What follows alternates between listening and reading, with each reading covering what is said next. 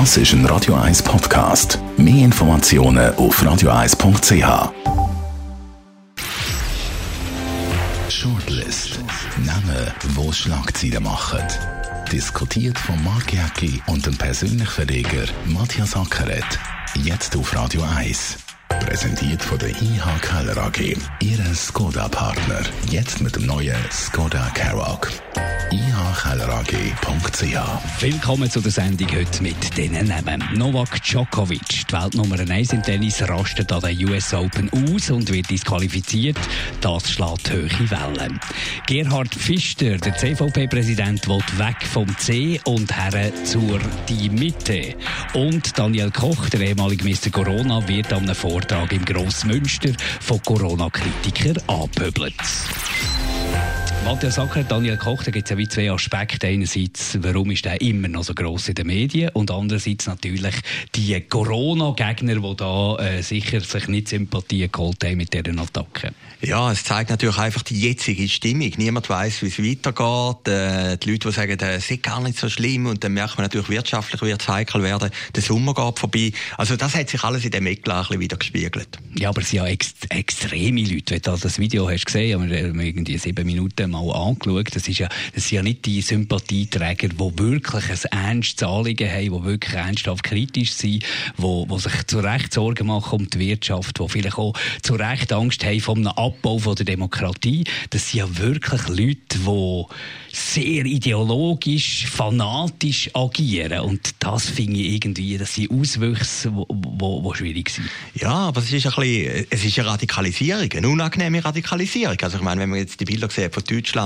wo Zehntausende demonstriert haben dort äh, vor dem Reichstag und dann versucht haben, den Reichstag zu stürmen, also das zeigt, es wird, das glaube ich jetzt auch, und das Wetter täuscht jetzt auch ein bisschen über da hinweg, es wird relativ einen kalten Herbst und einen kalten Winter geben. Und äh, etwas anderes ist auch noch interessant, dass der Herr Koch immer noch die Symbolfigur ist. Ich meine, er hat ja schon einen Nachfolger. Gut, er macht ja, er macht ja alles er dafür. Macht natürlich also, auch alles er dafür. sich ja im Mittelpunkt. Wenn er etwas geschafft hat vom, sag jetzt mal, vom grauen Beamten, den niemand kennt hat, ist er natürlich irgendwo ein schweizerischer Weltstar geworden. Der hat doch plötzlich gemerkt, ja. dort während den Anfang von dieser Corona-Krise, wo er in Amt und Würde war, hey, das gefällt mir. Das gefällt mir. Plötzlich bin ich der Star. Und dann plötzlich ist er in Pension gegangen und hat das weitergezogen. Mit irgendwelchen Instagram-Videos, mit Auftritten überall, mit äh, so ein bisschen ins Comedy-Fach hätte er wechseln. Also der wollte einfach nicht, dass es vorbei ist. Der und er wollte Aufträge für seine Agentur. Ja, das Interessante ist ja eigentlich, dass er schon, wo er noch im Amt war, schon seine Homepage-Adressen irgendwie reserviert hat, etc. Also, er hat eigentlich den Übergang nahtlos gemacht. Ich kann mir vorstellen, jetzt unterstelle ich etwas, dass der Herr Berse vielleicht gar nicht so unfroh war, wo, wo der Star neben ihm gegangen ist. Aber dass natürlich plötzlich er zum, es ist ein bisschen wie im Vatikan, wo du den Papst und den Gegenpapst hast. Aber im Vatikan kennst du immerhin die vorbei. Aber jetzt, der Nachfolger vom Koch, also der Papst, der kennt kein Mensch mehr, oder? Und der Gegenpapst ist ja so mächtig. Also er wird ins große Münster eingeladen, nicht der, der andere, wo wir ja nicht einmal den Namen kennen. Also äh, das ist schon eine einmalige Konstellation. Und äh, das Problematische ist natürlich beim Herrn Koch, dass er auch ein Interessenvertreter ist. Er hat ja, glaube vom Eishockey Club Bern ein Mandat gehabt. Da hat er natürlich... Er will natürlich Mandat. Ja, natürlich. Und für das äh, braucht er die Öffentlichkeit. Einerseits für seine Lust oder am Starrsein zu befriedigen und andererseits natürlich für Aufträge reinzuholen. Ja. Und das finde ich, bei der Bundesrat diskutiert man ja immer, soll man die, äh, soll man da quasi wie, eine, wie ein äh, Berufsverbot aussprechen, ein Jahr, zwei nach, nach äh, Abgang. Aber da bei einem Chefbeamten, da wird das nie diskutiert. Eben, darum kommen der Bundesrat dann auch Renten über, oder? Nein, sie ja, es wollen. ja, es. Nein, aber jetzt, aber jetzt bei den Chefbeamten, also der, der Fall Koch ist schon ein interessantes Phänomen, dass der eigentlich im Prinzip seine eigene Marke geworden ist, dass er sich eigentlich losgelöst hat von der ganzen Thematik und äh, ich, ich mag mich erinnern, ich habe dort bei uns auf persönlich kommen Blog geschrieben, ganz am Anfang, ich geschrieben habe, sag doch komisch, äh, Mediengeilheit, also, also ein bisschen schöner formuliert, ist, ist eigentlich ein gefährliches, äh, gefährliches Phänomen. Da hat alle gesagt, kannst ja nicht schreiben, der Koch ist ja sehr ein beliebter Mensch, oder? Aber, aber scheinbar äh, kann er auch relativ cool mit dem umgehen. Ich habe ein Interview gesehen, er ist ja nicht unsympathisch, wo einer gesagt hat, aber Herr Koch, sind Sie nicht zu fest im Rampenlicht? Da lädt er relativ cool, oder? Ja, es lädt ja alles cool. Auch bei den Attacken ist er relativ lang cool geblieben und hat noch das Gespräch gesucht und die haben es dann wirklich übertrieben und dann hat er irgendwann einen Abgang gemacht. Ich frage mich einfach, dient das der Sache, das Ganze? Das sind ja Nebenschauplätze schlussendlich, wo, wo für Verunsicherungen, dank dem Koch ist das Ganze gross in den Medien gekommen, äh, wo für Verunsicherung sorgen, wo natürlich anheizen, gewisse Gruppierungen anheizen. Also tut er da im Bundesamt für Gesundheit und der Eidgenossenschaft nicht einen Bärendienst mit seiner Hybris? Ich glaube äh, schon ein bisschen, ja. Ja, ich glaube eben, äh, im Vatikan, nehmen wir mal den Vatikan-Vergleich. Ich weiß nicht, ob der treffend ist, aber, aber höchstwahrscheinlich hat der jetzige Papst auch nicht unbedingt eine Freude. Ja, aber, der, an, aber der andere Papst ist ja schön äh, ruhig ja, im gut, Kloster. Er hat, hat ein Buch geschrieben, auch, wo ein bisschen Wirbel geht noch im letzten Jahr. Man vergisst eigentlich alles, was vor Corona passiert ist, oder?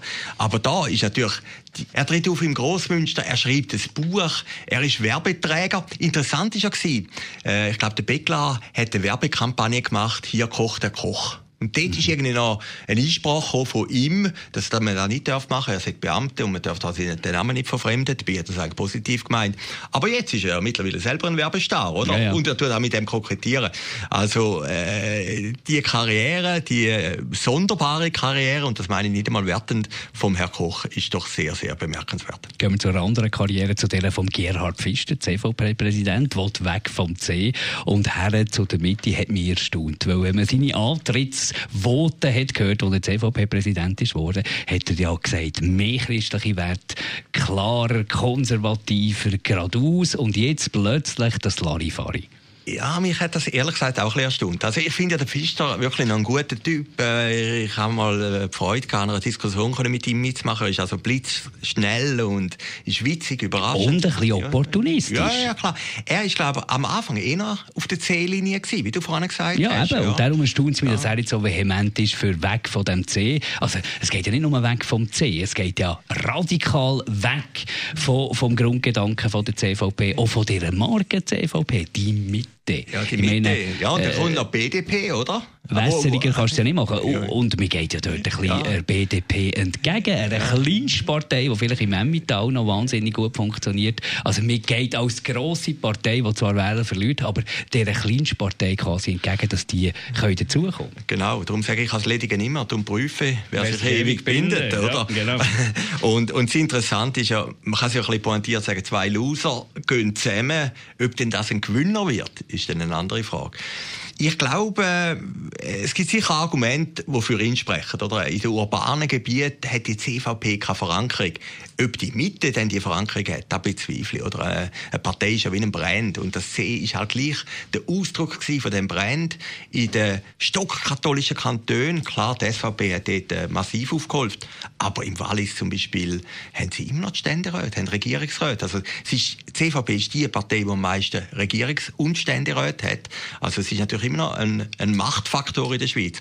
Und ich kann mir vorstellen, die Verwässerung äh, könnte dem entgegenlaufen. Ja, vor allem eben, es ist ein Brand, wahrscheinlich würdest du als Markenexperte nie vorschlagen, eine Partei, die so alt ist, über 100-jährig, äh, dass das plötzlich fast eine völlig neue Partei machen. Weil ich meine, wahrgenommen wird die Mitte auch nicht mehr als CVP.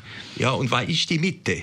Die Mitte, ja, die Mitte ist, ist ja immer die zwischen Mitte zwei ist schwammig, ja, oder? Die ja. Mitte ist schwammig. Du bist ja aber abhängig. Also wenn jetzt die SVP rechter wird, dann, dann wandert ja die Mitte auch wieder richtig rechts. Wenn die SP linker wird, geht sie richtig links. Also, du hast ja gar keine Meinung. Du definierst dich ja immer von den anderen beiden. Ja, wenn sich Polen auseinanderbewegen, was sie ja machen, SVP mehr rechts, SP mehr links, dann zerrisst die eben in der Mitte, oder? Also, ja. ich, ich, komme, ich komme überhaupt nicht aus. Vielleicht werden wir gestraft bei den nächsten Wahlen und das geht ab wie gestört. Hat ja Basis befragt. Und die haben gesagt, sie sind weg von dem C. Also, es ist natürlich auch ein bisschen feige und zeugt nicht von wahnsinniger Führungsqualität, wenn du sagst, ja, schauen, ich weiß nicht, ich bin ja keine Meinung, oder aber Basisvoten. Also. also du hast etwas gegen Demokratie, oder? Nein, ich habe sehr, sehr, sehr viel von der, halte von der Demokratie, aber ich habe ein bisschen Mühe mit dem äh, Schlingerkurs von Gerhard Pfister, vom fundamental äh, überzeugten CVPler plötzlich zum äh, Verfechter von die Mitte. Ja gut, vielleicht würde er sagen, ich habe eine Erläuterung durchgemacht oder es ist gescheiter geworden. Äh, ich bin reformiert. Also ich, ich kann mich da, ich, ich kann es nur von außen anschauen und eigentlich, ich, ich habe mich immer interessiert für Marken, oder? Mhm. Und eine Partei ist natürlich am Schluss eine Marke, ja, oder? Und da musst du natürlich auch fragen, was ist DNA? Und DNA ist halt das Katholische, oder? Und was macht die Mitte, wenn die jetzt sollte kommen und es gibt ein paar CVP-Sektionen, die sich weigern? Ja gut, Kantonalsektionen, die können sich ja immer noch, das ist ja typisch katholisch. Aber, aber da hast du natürlich immer noch die Spaltung. Ja. Da hast du dann, der, der es doch noch mehr. Da hast du dort ein bisschen CVP, da ein bisschen die Mitte. Keine Marke stärkt sich gegenseitig. Äh, also. Nein, es, es Interessante ist doch bei der CVP, man hat es ja gesehen bei der Frau Leuthard, als sie noch im Bundesrat war. Sehr eine starke, dominante, charismatische Bundesrätin.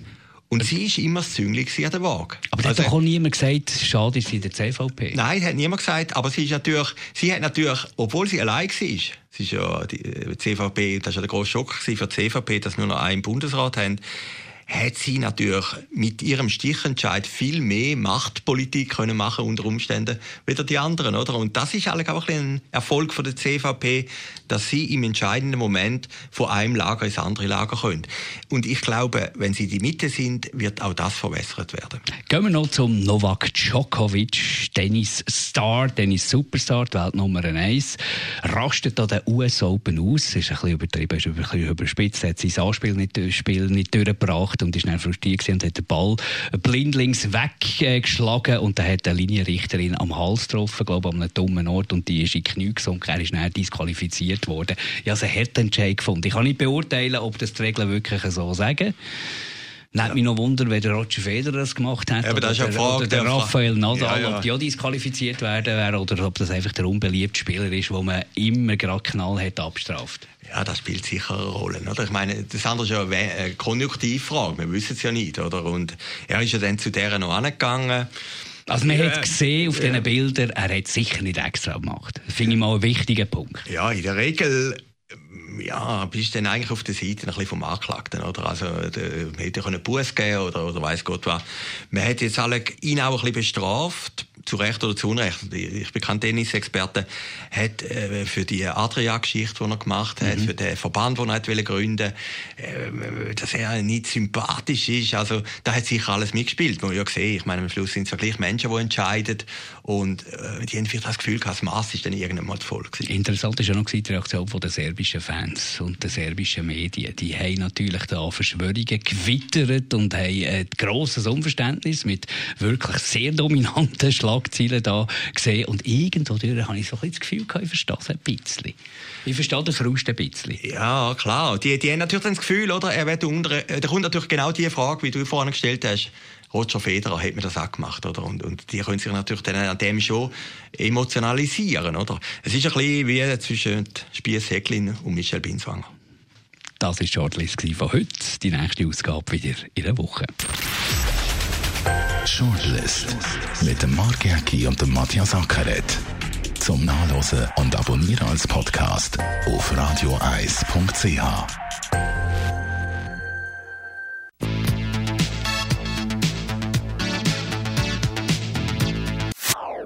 Das ist ein Radio 1 Podcast. Mehr Informationen auf radioeis.ch.